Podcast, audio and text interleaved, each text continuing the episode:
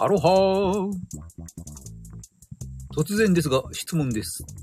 収録放送では綺麗に冒頭から声が入るんですが、ライブ放送ではなぜかあ冒頭声がプツプツプツ途切れます。時にはずっと中盤まで途切れます。なぜでしょうかね録音状態、環境、全く同じなんですけれどね。やはり収録とライブではちょっと違うんでしょうかね。ということで雑談から始めてみました。おそらくこの部分は後ほどカットします。ということで、アロハ !OK 画像のウォークオンレディオ。この番組はウォーキングの多彩な効果を通じて自他ともに幸せに生きるヒントをお届けしています。皆さん、OK な生き方していますでしょうか？このメニューは火曜日夜9時から毎週アラフィフのチャレンジの様子を、私のチャレンジの様子をおお届けしていますライブ放送です。そして木曜日朝7時は Tips for OK Walk 知らなきゃ損ウォーキングの秘訣。金曜日の朝7時は転ばぬ先の杖。知っていれば避けられるリスク。知ってお得なライフハックなど。木金は収録でお届けしています。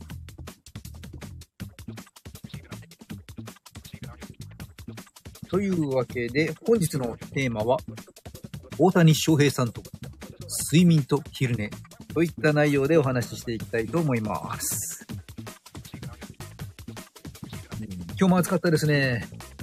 えーまずは冒頭は、後ほどカットするかもしれませんが、えー雑談で、新潟県もね、こう熱中症警戒アラートでしょうか。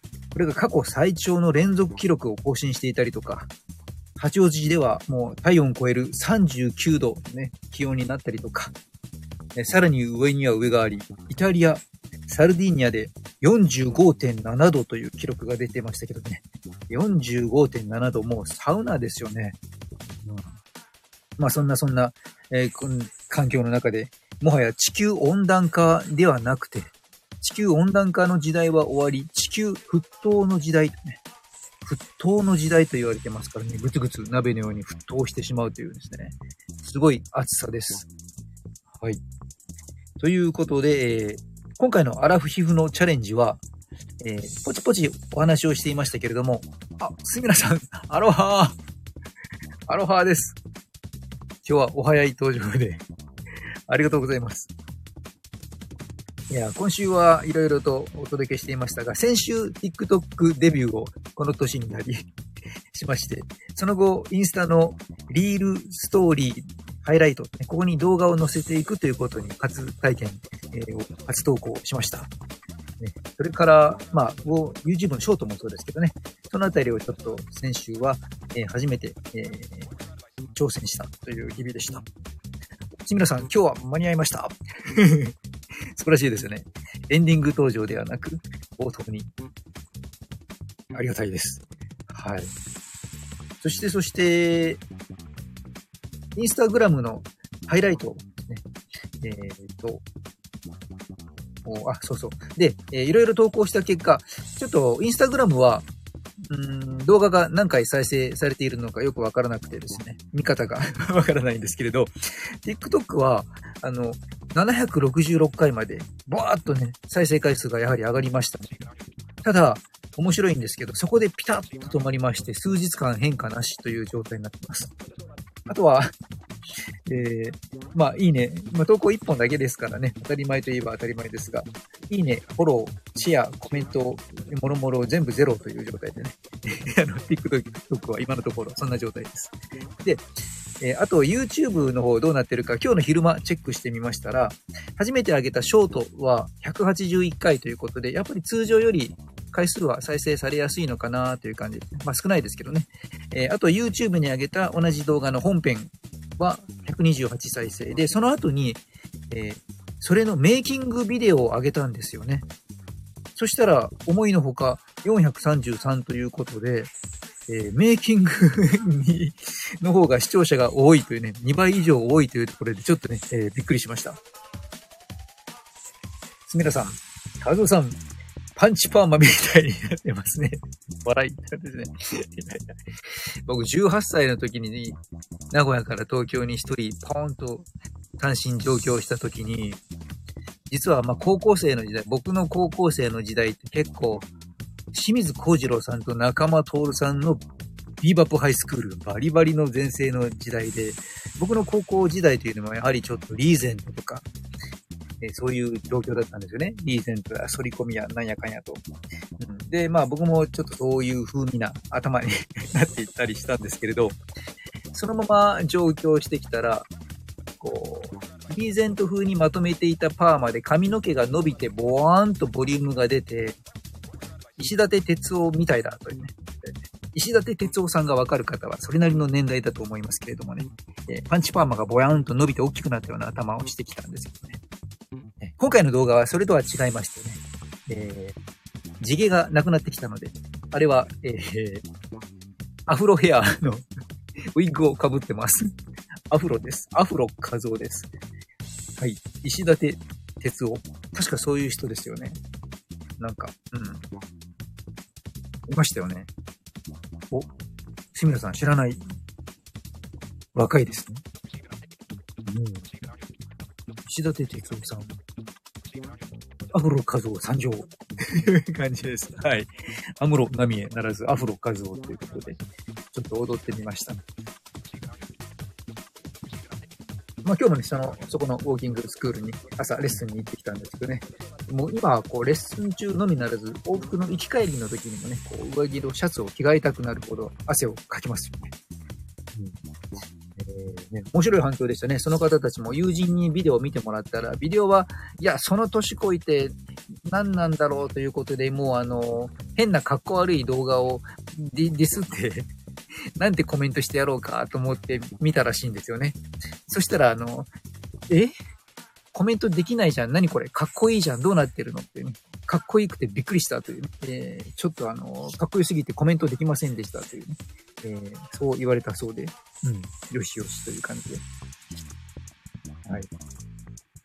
というわけでですね、今日は睡眠なんですけれども、睡眠。あの、秋田大学の方の大学院の医学系の研究家の精神科学講座教授の三島和夫さんという方がいらっしゃいまして、この方ですと、まあ、毎日8時間眠れるのはせいぜい中学生ぐらいまでだと。70代以降は頑張っても6時間ぐらいしか眠れなくなりますよという話なんですよね。まあ大体あの、年を取ると眠れがなかなか眠れなくなると聞きますけどね。えー、いかがでしょうか？お、すみれさんは睡眠もっと取りたいです。おそうなんですね、やっぱり。うん。で、僕もまあこれすごく実感ありましてね。で、私の場合は中学生ではなくて、二十歳、二十歳過ぎてからでも許されるならば、10時間でも20時間でもずーっと寝てられましたね。3回、2、3回ほど3日間寝てるというのをやったことありますけどね。はい。はい、20代ですね、前半。今はもう50代、えー、寝ていると体中痛くなっちゃうんですよね。通は痛いけど寝たら治るってのに逆なんですよね。寝ると痛くなっちゃうというね、もう最悪ですよね。まあ、この 三島教授によりますと、同じ深さで眠っていて、若者ならば眠り続けられる軽い尿意とか、ちょっとした物音とか、こういったことにも高齢者は目を覚ましてしまうということなんですよね。で、加齢とともに、いわゆる覚醒域値、覚醒域値が下がっていくためにこういう現象になるというわけなんですね。まあ、これも非常に実感しまくっています。うん、でちなみに子供の頃に僕は犬とか忍者とかに憧れていたんですよね。まあ、忍者に憧れるのは僕の世代だときっとね、わかるっていう人いらっしゃると思うんですけどね。えー、忍者ブームもありました。うん。で、犬にも憧れていて。はい。これはあの、ぐっすりと眠っていても、ちょっとした物音とか、何かの異変、異変とかね、ピュッとね、えー、すぐに気づいて、いち早くね、スパッと目覚める。ね、すごいなぁと思っていまして、で、僕もそうなろうと思って、そういう訓練を自分でしていたんですよね。変な少年時代ですけど。まあ、その時の名残なのかもしれませんけど、非常に物音とか、本当に雨の音、風の音とか、サイレンとかね、隣で寝てる人のいびきとか、歯ぎしりとか、寝返りとか、自分の体の痛みとか、ちょっとした尿意とかね、もう四六時中目を覚ましちゃっていますね、今ね。うん。もうひどい時は10回以上ですけど、うん、通常でももう5回も6回も夜中中目が覚めて寝ていて寝てる気がしないという、完全に睡眠障害ですよね。お、すみらさんもそうなんですか？私もちょっとした物音で起きます。お、くのいち、忍者ですね。もしくは犬ですね。失礼。えーということで、まあ、年を重ねることで深い睡眠がなかなか、えー取りに出にくくなってね、深い睡眠にこう入りにくくなってしまったりとか、まあ、刺激にこう対して目を覚ましやすくなるという、この中途覚醒、早朝覚醒、ねえーなんかにも悩ませるくれる方が増えてくると。うん、すみません。くのいちがシュ手裏剣投げてます。手裏剣も僕いっぱい持ってましたね。あの、金属の、あのね、やつ、十何枚持ってたんですけどね、今どこ行ったんだか。うん。あれ、ほんとすごいんですよ。あの、木の板に向かって投げると、本当にズコーンと突き刺さるんですよね。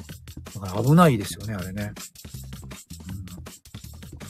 と いうわけで、うん。まあ、睡眠の話はね、こう、片や、大谷翔平選手、ね、ご存知の、あの、有名な、有名な、あの、な話なので知ってる方多いと思うんですけど、彼が何時間寝ているかという、ね知らない方はね、ちょっと興味あるんじゃないかなと思うんですけれど、まあ、29歳にならね、若いといえばね、えー若いとね、えーそれから現役の選手とね、えーという部分もあるので、ぐっすり眠れるという点もあるんでしょうけれど、とはいえ、若いとはいえ、現役選手とはいえ、睡眠時間が1日12時間、夜は最低10時間、さらにお昼寝2時間っていうことなんですってね。まあ、そんなあの記事をちょっと僕も読んだりしたんですけれども、うん、まあ、この記事だけだと、なんか毎日1日の半分、12時間寝ていて、あれだけ、数百億円稼ぐっていうのは逆にすごいな、とね、思うんですけれども、まあでももっともっといろいろ見て、調べていると、まあどうやら毎日の1日の半分寝てるというよりは、えー実際には最低8時間、休日には12時間眠ることもあるっていうような、まあ、感じみたいですね。まあ、いずれにしても体調管理で気をつけていることの一番が睡眠ということで、えー特に、えー質以上に量を重要視してしっかりとっているそうですよね。で、いつ寝るかというね、この、その準備をもう数日前からしっかりと計画的にしていく必要があるんですとね、言ってるということで。どうでしょうか？今日何時に寝ようかなじゃなくてね。まあ明日朝すごい早いイベントがあったりすると、あ今日は、えー早くてもちょっとな11時には寝ようかなとか、12時前に寝たいなっていうのを朝決めることはあるかもしれませんけど、数日前からね、こう計画的にもう何時に寝る、その日は何時に寝ると決めていくということですよね。まあ、そんなこんなで次の試合に疲れを残さないように、えー睡眠を大事にしているということです。で、面白いんですけど、まあ、常識を覆すような内容がこの中に3つぐらい入ってるんですよね。うん。すみれさん、すごいなーって。すごいですよね。うん。まあ、この常識的なのがね、外れてるプリをちょっと、こう、最後にお伝えしようと思うんですけど、それは、えー例えば、アメリカで行われた調査なんですけど、死亡リスクが一番低いのは、7時間前後の睡眠。7時間前後睡眠とってる人は、ね、えーそれ以下でも、それ以上でも、えっ、と、死亡リスクが高まるというね。だから7時間前後は一番いいんだけども、それよりも少なすぎても、逆に多すぎても死亡リスクが高まるという報告。まあこれ他のところからもね、こういった同じデータ出てますけども。しかし、大谷さんは8時間から12時間とかね。で、お昼寝に関してもいろいろ出てますけど、あの、杉村さん、なんてこった？なんてこった？ですよね。で、お昼寝もこれ聞いたことあると思いますけど、だいたい15分から30分程度がベストだっていう情報が一番多く耳にしますよね。でもいろいろ調べてると、2、3時間ぐらいが適当だっていう情報もあったりもするんですけどね。だからお昼寝も一体どれぐらい取ればいいのかなっていうのが。うん、まあただ、えよく聞くのはやっぱりこう30分以上寝てしまうと、その日の夜なかなか寝つけなくなったりとか、深い眠りが妨げられてしまうということで、まあね、えー睡眠には良くないという話です。でも、大谷さんはお昼寝2時間 という記事を見たのね、えー2時間それはどうなんというですね。まあいいですよね。このプロ野球選手としての実力も稼ぐ金額も規格外なだけに、これで凡人的だとちょっと何が起こってるんだと思いますけども、睡眠とか食事とかね、こういった、えー他の生活スタイルも平均値とか一般的な基準から大きく外れているっていう方が、むしろなんかこうしっくりきくるというね、気がしますけれども、そう思いませんでしょうか？はい。皆さん、きちんとお昼寝してますね。そうなんですよね。うん。赤ちゃんなんかはね、もう本当に1日半分ぐらいぐっすりぐっすり、えー、寝てますけどね。寝るのが仕事だというぐらい。だから寝れるっていうのは体力があるってことですよね、またね。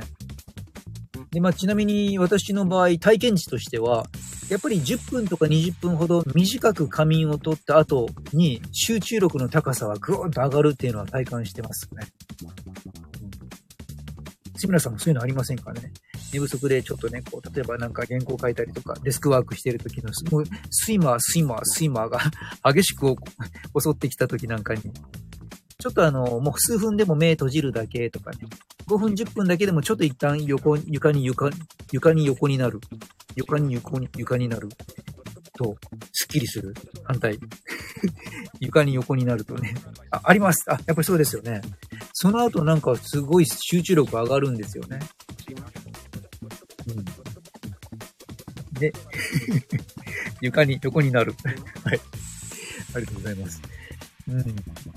で、昼間に眠りすぎると、この睡眠のリズムがどうしてもね、こう狂いがちになってしまったりとか、でも短い時間なら作業効率が逆に上がるっていうことね、やはり経験されている方はね、多いんじゃないでしょうか。まあ、これも実際のところは、その日の活動量とか、まあ、その疲れ具合とか、え、日中どれだけ活動したとね、あるいは前日の睡眠時間とか、まあ、もろもろ影響するという思うので、まあ、やはりこれも個人差はすごい大きいんではないでしょうかね。もう15分が良かったり、30分、40分が良かったりとかね。その辺はまあ変わると思いますけどね。うん。すみさん、昼間は気づいたら寝てたなんてことも いいですね。寝落ちができるぐらいに起きてる時間にね、えー、アクセル全開で活動してるっていうことでもありますよね。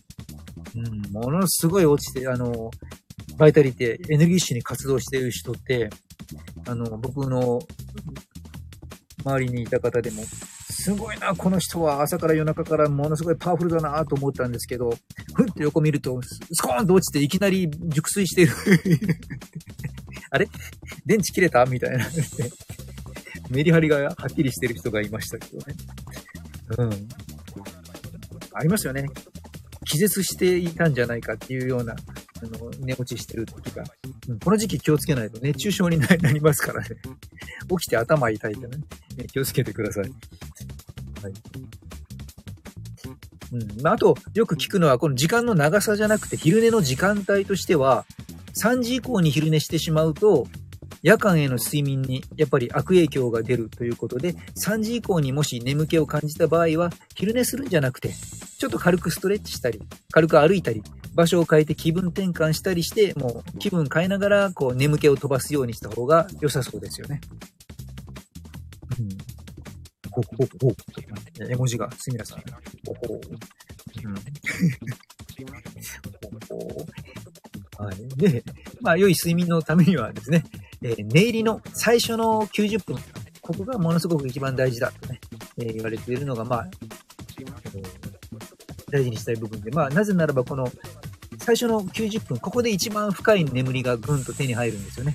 ここで一回深くぐっと眠れていると、その後も、えー、全体、一日一晩の眠り全体を通して、えー、リズムがしっかりと整いやすくて、なので最初に深くぐっと入れると、自律神経とかホルモンとか、そんな働きなんかも改善していくので、とにかく最初の90分を大事にしましょうというね、説が、まあ、一番、えー、この数年はえー、たくさん目にする情報ですね。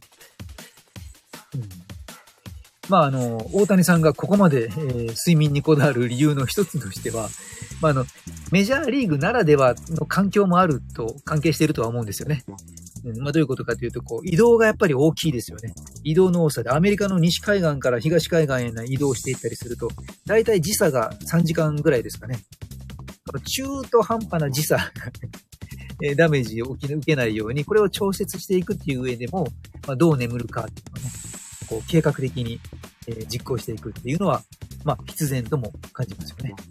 だから背景をすると、知ると、あ、睡眠時間まで、ねえー、数日前から決めるなんて、ストイックと思わずに、まあそういう環境ならそうするだろうなとね、えー、感じますよね。うん。なのでこういった状況、情報もちょっちょっと深読みしていくとまたなんか面白いことが見えてきたりします。はい。ということで本日は、大谷翔平さんと睡眠と昼寝というテーマでお届けしてみました。すみれさんも今夜はぐっすりとお休みください。まあ、日本人がね、世界一睡眠時間が短いってね、言われていますのでね。はい。皆さんもありがとうございます。ということで、はい。最後に恒例となりました2つお知らせですが、1つは10月14日、名古屋名鉄百貨店の本店で OK 画像ウォーキングトークショーイベントを行います、ね。こちらまだ詳細出てきてませんけれども、また出てきたらご案内します。人、えー、無料でご招待できるようなイベントになるかと思いますので、名古屋近辺いらっしゃる方は遊びに来てみてください。そして、やはりメザノーティスです。はい。8月、えー、マンスリーパーソナリティを務めさせていただいています。これは、えー、今、ね、来ていただいている片岡すみらさんが主催しているプロデュースの朝のルーティンライブ。毎週月水金朝8時からのライブ放送となっていましてね。月替わりで3人のパーソナリティがゲストで出演という形になっています。今回は、月曜日が私で、水曜日が宮本舞さん、金曜日がともこんぬさんという3人でね、えー、お伝えしています。志村さん、感謝。こちらこそ感謝です。はい。というわけで、僕は2回目の放送が終わりましてね、今回踊って気づくことという話をさせていただき、次回は8月28日の月曜日の朝8時。予定としては今年の2023秋冬におすすめのダイエット法なんていうね、お話をしていこうと思っています。というわけで、明日もまたありますよね。水曜日ですから、担当は、宮本舞さんですね。朝8時から行っています。ね、ぜひぜひ、これをお聞きの方は朝8時の、えー、すみらさんの、このメザノーティスの、メザノーティスのアイコンも見つけて、えー、参加してみてください。えー、アドレスもこの概要欄に貼っておきます。皆さん、ピシッ、敬礼ということね。それじゃあ、今夜も最後まで聞いてくれてありがとうよ。と、ルパンもいきなり飛び込んできたところで、失礼いたします。人の心を軽くする姿勢改善ダイエットコーチ、ウォーキングポッドキャスターの OK 画像でした。マハロー皆さん、ルパン賛成お疲れ様でした。ありがとうございました。そう、ミラちゃん。オラマテルパー笑い。ありがとうございます。マロー。